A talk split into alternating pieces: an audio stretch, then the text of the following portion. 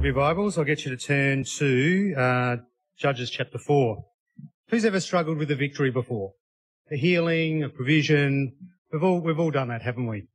And who's had some kind words from a brother or a sister or a pastor, you know, who said, you just need to give it to the Lord.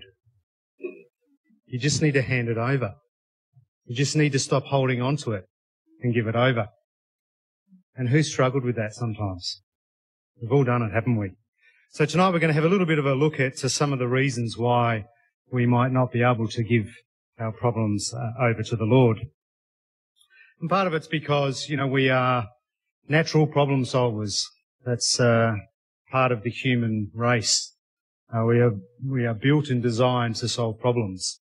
And so when a problem comes against us, sometimes we kick straight into our natural mode and come up with, oh, I could do this, or I could do that, or I could go and see the doctor, or I could do that, or I could come up with this plan or that plan or whatever. And we try lots of different ways. And it's not until we often get to the end of our rope, um, where we've tried everything, we've got nothing else, that we finally give it over to the Lord. And it'd be much easier if we did that at the very beginning, wouldn't it? It'd save a lot of time, a lot of heartache, a lot of frustration, probably a lot of dollars, um, and uh, and it would be easy. But that's not uh, that's not how we work. So we're going to look at some of the reasons why we do that. So the number one reason is uh, we're self-sufficient, or uh, maybe we can also call that we're proud. Um, I was talking to a brother from interstate a little while ago who uh, had this uh, health health issue and um, didn't tell anyone about it. He told his family. He didn't tell the church. He didn't ask anyone to pray for him. he didn't and I only sort of drew, drew it out from him because I think I was calling from interstate to chat to him. And, uh, and he said, you know, I've got this, you know, I'll pray and, and, uh, I don't need, uh, anybody else. And, and of course, it didn't get any better. And it got more painful and more painful. He ended up in hospital. And it was at that point that somebody in the fellowship found out that he was in hospital and he decided that he would ask the church to pray for him. And guess what happened? He got healed really quickly. And he realized really quickly about how much pain he didn't have to go through uh, by not being proud in this example. And um, and and the thing is, is that God doesn't want us to be proud because God wants the glory for the victory, doesn't He?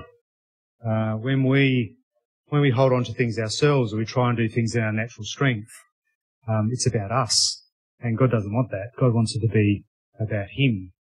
And so we're going to read here in Judges chapter seven uh, and verse four. Um, and this is a story where God clearly wanted the victory. And uh, Gideon was uh, was set about to, with an army to fight the Midianites and the Amalekites, who were without number. The enemy was without number. Um, and in God, instead of letting the Israelite uh, army fight like they normally would, he whittled it down. He whittled it down from a big army from you know, 22,000 people, then down to 10,000 people, and finally to 300. And no one in their right mind, regardless of circumstances, would think that an army of 300 could defeat an army without number. And we read here in Judges chapter 7 and verse 4, and it says, And the Lord said unto Gideon, The people that are with thee are too many for me to give to the Midianites into thy hands, lest Israel vaunt themselves or be puffed up or proud against me, saying, Mine own hand has saved me. And this is one of the examples um, of when we are too proud um, to take God's victory. And here was an ex- here was an example where God wanted the glory for what was about to come. And when you hold on to your ideas of how you're going to solve a problem, or you rely on the, the trust of doctors or uh, counsel from this world, uh, whatever it is, um, there's no glory for God there. And so when we hand it over to God, we let Him have, the glory. Um, and so, number one, let's stop being self-sufficient or proud. James chapter 4 and verse 6 says, But He giveth more grace, wherefore He saith, God resisteth the proud, but giveth grace uh, unto the humble. All right, we'll turn to Romans chapter 9, chapter, chapter 8, sorry. Number two reason, are you afraid? Are you afraid to be healed?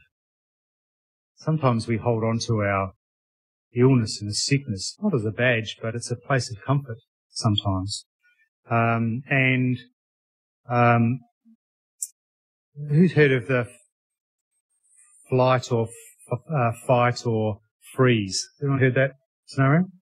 Not nodding down here. Um, uh, it's our body's natural reaction to to, to danger or to circumstance or you know, difficult circumstances. And so, um, when Pastor Chad said, "Ben, can you come up onto the stage?" My natural reaction was to flight. I wanted to run out the back, um, but now I'm here. I'm I'm fighting to stay here. Um, I could freeze. That would be embarrassing. So let's hope let's, let's hope that doesn't happen. Um, but uh, I'm going to read something just about what happens, you know, to our bodies in this in these in these circumstances. So um, uh, the three most basic stress responses we have. They reflect how our body uh, actually reacts to, to danger.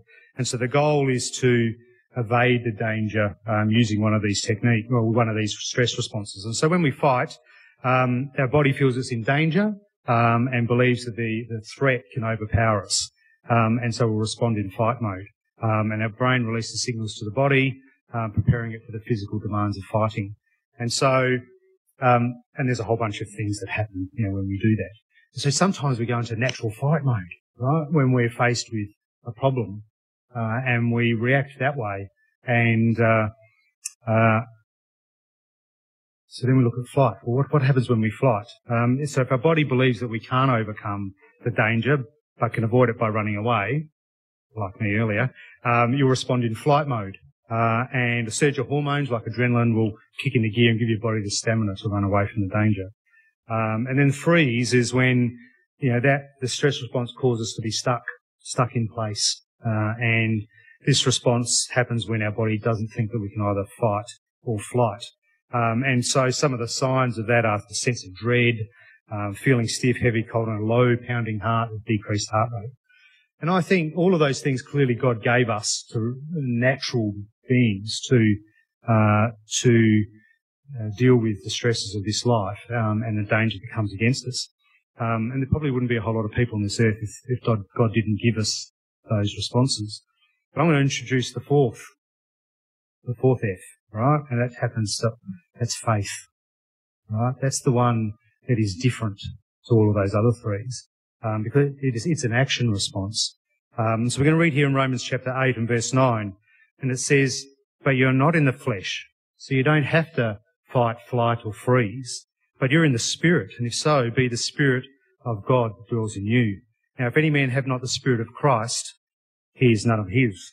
In verse 11 it says, But if the Spirit of him that raised up Jesus from the dead dwells in you, and we know that it does, he that raised up Christ from the dead shall also quicken your mortal bodies by his Spirit that dwells in you. In verse 15, for you have not received the spirit of bondage again to fear, but you have received the spirit of adoption whereby you cry, Abba Father. And in verse 37 it says, Nay, in all these things we are more than conquerors through him uh, that loved us. And faith comes through the Holy Spirit and through us putting that into action uh, and having the confidence. Um, maybe tomorrow when you're having your prayer or you want to have a read, have a read of Hebrews chapter 11. Amazing chapter uh, of faith, but it also just shows how that their faith underpinned their attitudes to their approach uh, to how they uh, challenged uh, then their problems. Uh, I'll get to turn to 1 John chapter 3. All right, so number three on my list. Do you feel unworthy? Why would God heal me? I'm a sinner. Why would God heal me? I did something wrong the other day. I've only been in the short, the Lord a short time. Or I can't do a 40 day prayer and fast like other people have done. Um, I've got this other big need that the Lord's done that, that, you know, that has, the Lord hasn't healed me from yet. Why would he heal me from this little thing that I'm praying about today? Um, you know, that person over there, they're a spiritual giant. Of course they're going to be healed, but not me. We read here in 1 John chapter 3 and verse 1, it says, Behold, what manner of love the Father has bestowed upon us, that we should be called the sons of God. That's why John's my brother. Um, Therefore the world knoweth us not because it knew him not. In verse 20 it says, For if our heart condemns us, God is greater than our heart and knows all things. Beloved, if our heart condemns us not, then we have confidence towards God. And how can we have faith if we don't have confidence towards God? And so, if we let our heart not condemn us to feel unworthy, uh, then we can have confidence towards God. And in confidence comes faith.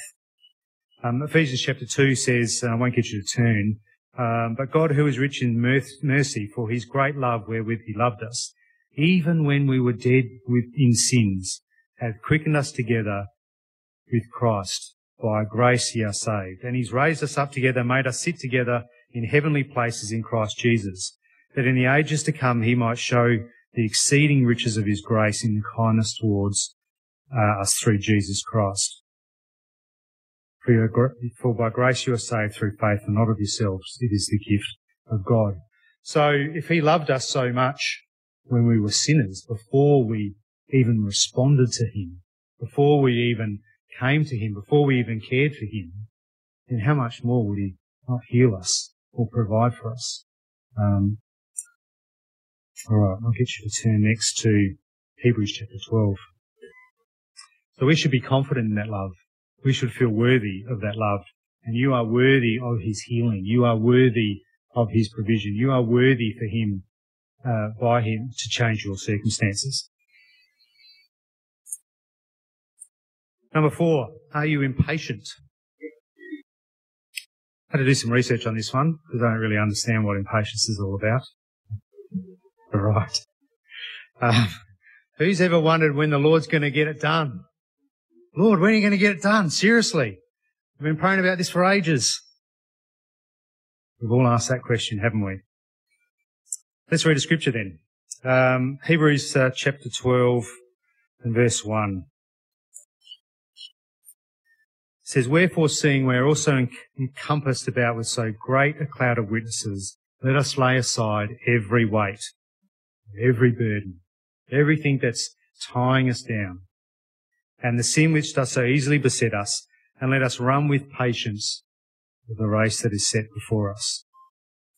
Patience is the ability to tolerate delay or problems, or the ability to suffer without becoming annoyed or anxious. So patience is a, is a state of not being, things being perfect. Patience is a state of being able to put those things down and for those things to not to trouble us without being annoyed or anxious. And so, you know, you sort of wonder why is that word patience even there? Um, clearly the Lord knows we're going to, we're going to lack it from time to time. Clearly the Lord knows that this is a problem for us.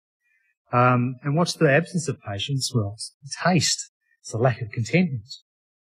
And so we read, you know, great scriptures about that talk about how to be content and what contentment is about. And it's a learned thing. It's not something that we instantly necessarily get. It's something that we can learn through our circumstances. And so we need to endure to pace ourselves to say, you know what? That thing, I'm not going to let that, I'm not going to let it annoy me anymore. I might put up with the pain, and I know the Lord's going to heal me, but I'm just going to lay it down. Uh, and that allows the Lord to do his wondrous work um, in us. Okay. Uh, Numbers 11. In Psalm 37 we read, Commit thy way unto the Lord. It's a big word, commit. Commit thy way unto the Lord. Trust also in him and he shall bring it to pass and he shall bring forth thy righteousness as the light and thy judgment is the noonday. Rest in the Lord and wait patiently for him. Number five, do we feel overwhelmed? Sometimes our circumstances can be overwhelming. Um, and um, when we're in our comfort zone, we're not overwhelmed. When we're feeling safe in our comfort zone, we're pretty good when we push ourselves outside of our comfort zone, um, then it can get a little scary. It can get a little unfamiliar. It can be pretty uncomfortable. And, you know, our comfort zone is a, you know, is a, is a behavioural state in which we operate, um, where there's no anxiety. It's an anxiety neutral uh, position. And it's a, basically it's a type of mental conditioning about where we, where we are. And so really our comfort zone's in our head. It's, no, it's not a physical thing. It's, you know, it's, it's in our head. Um, being called to rely on God for your problem and not to act in your own strength is actually going outside your comfort zone. And so there's so many great examples in the Bible, isn't there, of people who've gone way outside their comfort zone, um, and stepping out in faith for the Lord. Moses, Peter, uh, Martha, you know, Noah, lots of them. Um, and we read here in uh, Numbers uh, chapter 11 and verse 10. Um, actually, no, we won't turn there. Um, I guess you turn to Luke 14 instead. Sorry about that. Um, just uh, conscious about time. Uh, number six, are you too busy? Are you too busy to get your healing? Are you too busy to lay it down and rely on the Lord? I don't really have time to pray and fast about it. I'll just get this other thing done first. It's not, you know, it's not that big a deal. I'll just go to the doctor instead because that's sort of easy um, to do that. Oh, I can sort of I can put up with this thing for now. Um, I'll just do that. Um, we read in Luke 14 here about uh, in verse 18 it says, And they all began with one consent, began to make excuse. And the first said unto him, I bought a piece of ground, I must needs go and see it. I pray have me excused. And on go all the excuses about why they couldn't come, why they couldn't come to the feast. Um, and, uh, um, and all of them were just about, I've got more important things to do in my life, um, than to seek this victory or to seek this thing or to seek the Lord. And sometimes that's our, right? We're just too busy. We're just too busy really to really seek in and press the Lord uh, about what it is um, that we get, that we want to do, uh, what we want the Lord to do. Um, number seven. Are you too stubborn? Maybe you're too stubborn to really ask the Lord. Um, we read about Naaman um, that great leader in, in, Syria, and how he obviously had some some real natural talent, some real natural strength, um, and he was a great leader and a respected man, um, and and we read about how he tried to do it in his own strength, in his own way, in what he thought was the right way. Um, surely, if you know, this is the way it should be done. And sometimes we lay out a plan for the Lord, don't we? Lord, I need you to do this and this and this be done this way and that way. And sometimes that's good. Sometimes we're not allowing the Lord really to create something more miraculous in the way that he, do, he does it. Um, and in fact, in Naaman's case, it was such a simple way um, that he responded. And uh, uh, 2 Kings chapter 5 verse 14, then he went down, this was after, he went down and he dipped himself seven times in the Jordan like he was told, uh, and his flesh came again like the flesh of a little child, and he was clean of his leprosy. It wasn't really that hard, but Naaman had to get out of his own head and his own ways um, so that he could uh, he could be healed. Uh, I'll get you to turn to Psalm 44. Ultimately, when we lay the problem down at Jesus' feet, when we hand it over, it's about trust. And what we're doing is we're not trusting in uh, this world. We're not trusting in our own abilities. We're trusting in the Lord. Um, I'm sure many of you out there have been an employee at some time. And some of you might have even been a manager at some time. And uh, if you're an employee, you can think think of this story. If you're a manager, you think of this story. But you know, if you're a manager and you ask one of your staff members who's capable of doing a task, and uh, you give it to them and say, "This is your responsibility," and then you watch them, and you look, "Is it done yet? Is it done yet? You know, hey, you're doing it wrong. No, I wanted you to do it that way. Is it done yet? Done yet?" You micromanage them um, to the outcome. How annoying is it? How annoying is it as an employee um, when that happens? So how annoying do you think God is when you sit there and micromanage him? Is it done yet? Is it done yet? When are you going to do it? Is it done yet? What? You're doing it the wrong way. That's not the way I want it done. You should do it differently. I thought you should do it this way. I know better. That's not trust, is it? That's not micromanaging. That's micromanaging. Proverbs chapter 3 and verse 5. Scriptures we know really well. But when you read them, without just, yeah, yeah, I read that before. You actually read what it says. Incredibly powerful. Trust in the Lord with all thine heart and lean not to thine own understanding. That's it.